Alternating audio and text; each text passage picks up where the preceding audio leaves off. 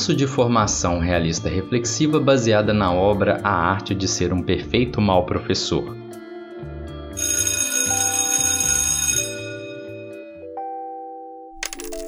Semana 7 Ensina só o que mal sabe. Parte 1 Objetivos: estudar a rotina do PMP, a sua resistência à capacitação e às mudanças em geral. Visão crítica sobre a inovação escolar a partir do conceito de modernidade líquida cunhada por Simon Bauman. 7.1 Programa incompleto da matéria. Abrem aspas. Em relação ao programa da matéria que vai lecionar, o PMP não toma conhecimento. De um modo geral, ele não cumpre o programa, leciona apenas uma parte dele. Malbataan, 1966, fecham aspas. Malbataan explica que o PMP não tem compromisso com o cumprimento do programa.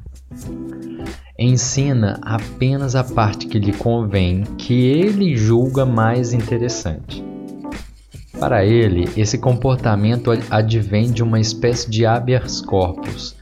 O professor não cumpre o seu dever, mas não recebe punição por isso.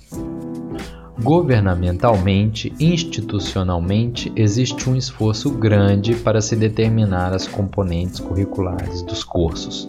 Quando o professor não cumpre a parte que lhe cabe, a formação do aluno fica defasada respeito ao que estava planejado professores de disciplinas que são sequência na formação do aluno terão dificuldades, até mesmo de cumprir o programa, porque os alunos não possuem os conhecimentos prévios que deveriam ter sido ensinados pelo PMP.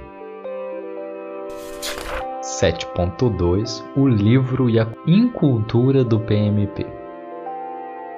Abrem aspas. O PMP procura conhecer apenas o livro-texto que é adotado em sua classe. Não lê outros livros, artigos ou revistas. O PMP, para ele, é perda de tempo. Malbataan, fecham aspas. Sobre Malbataan é sabido por sua biografia que foi um homem muito culto. Ele cita diversos poetas brasileiros em suas obras. Cabe lembrar seu apreço pela cultura árabe. Foi capaz de compor a biografia do seu pseudônimo Malbataan e escrever diversas histórias de países que ele nunca visitou. Nesse sentido, ele despeja duras críticas ao PMP, que, segundo ele, não frequenta bibliotecas, não estuda e não procura melhorar a sua cultura.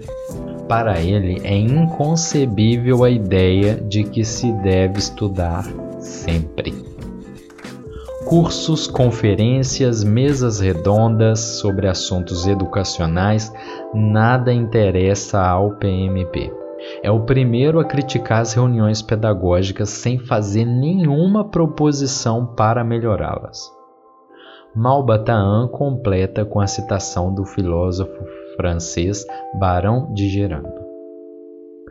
Em todas as atividades relacionadas à vida, quando a privação se faz sentir, gera a necessidade, o desejo, a procura. Em matéria de instrução, não é assim. Quanto menos se possui, menos se busca. Quanto mais instrução, pelo contrário, se tem, mais sensível nos é a precisão de instruirmos. Fecham aspas. Quatro versos de Ademar Tavares.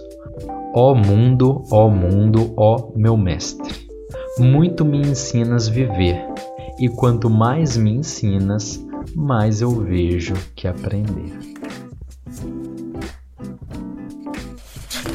7.3 A rotina e o mal professor. Abrem aspas. O PMP é intransigente e procura repelir sem a menor vacilação qualquer sugestão de um colega sobre novo procedimento didático. Ensina o que aprendeu e como aprendeu, mantém-se sempre rotineiro e atrasado. Malbataan, fecham aspas. O mau professor tem predileção pelo estático, detesta inovações pois qualquer alteração exige esforço, estudo, observação. É mais cômodo ficar na velha rotina.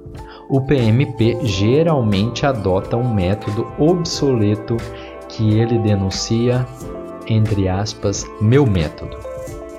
Se demandado que explique o tal método, ele será incapaz de explicar. Malbataan apresenta um diálogo em que um PMP diz: Abre aspas. Quanto ao meu trabalho, dispenso inteiramente os palpites desses chamados didatas. Tenho 21 anos de prática. Fecham aspas. Em seguida, ele foi corrigido por outro professor. Abrem aspas. Parece-me que o senhor está enganado nessa conta. O senhor tem um ano de prática e 20 de repetição. Fecham aspas.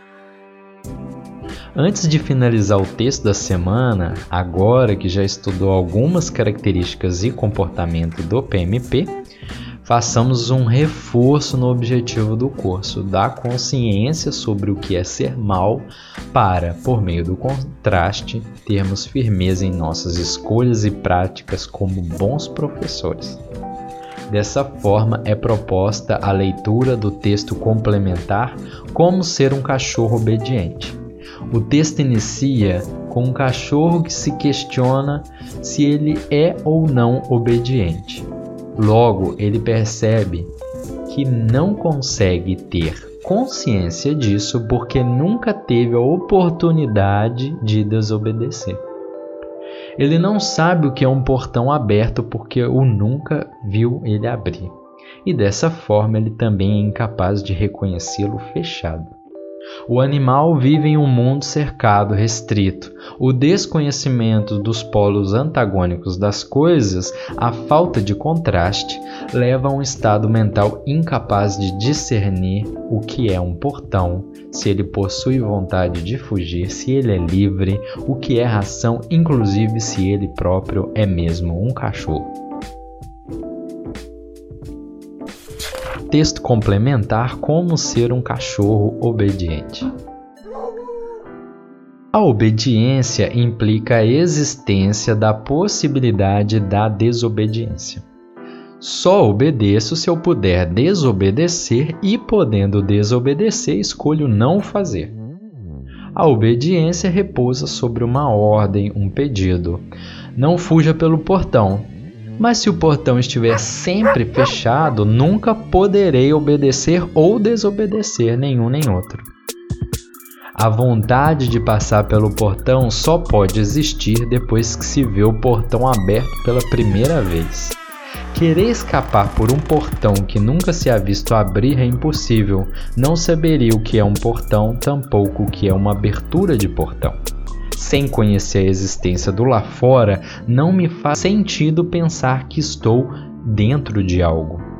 É um estar preso sem poder sabê-lo. A prisão só existirá a partir da consciência da liberdade maior.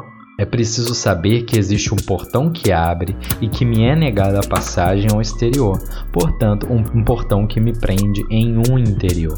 Se não existe o portão, eu sou livre.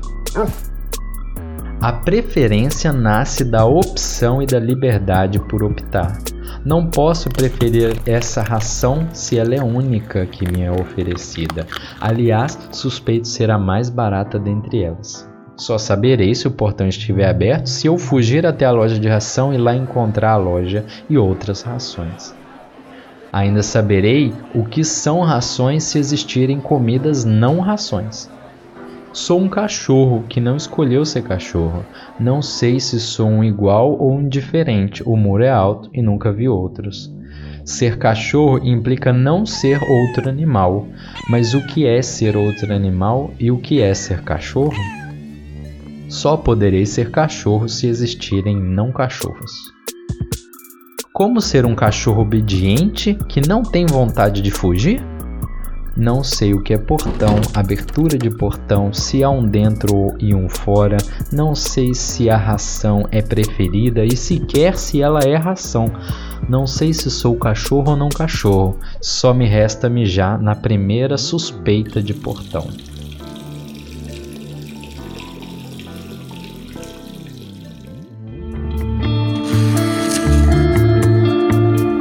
É um áudio complementar e não substitui a leitura do texto. Coordenação do curso e voz de Jefferson Silva. E se você quer acompanhar as novidades e ter mais informações, siga-me no Instagram, prof.jeff, prof.jeffe. Tchau!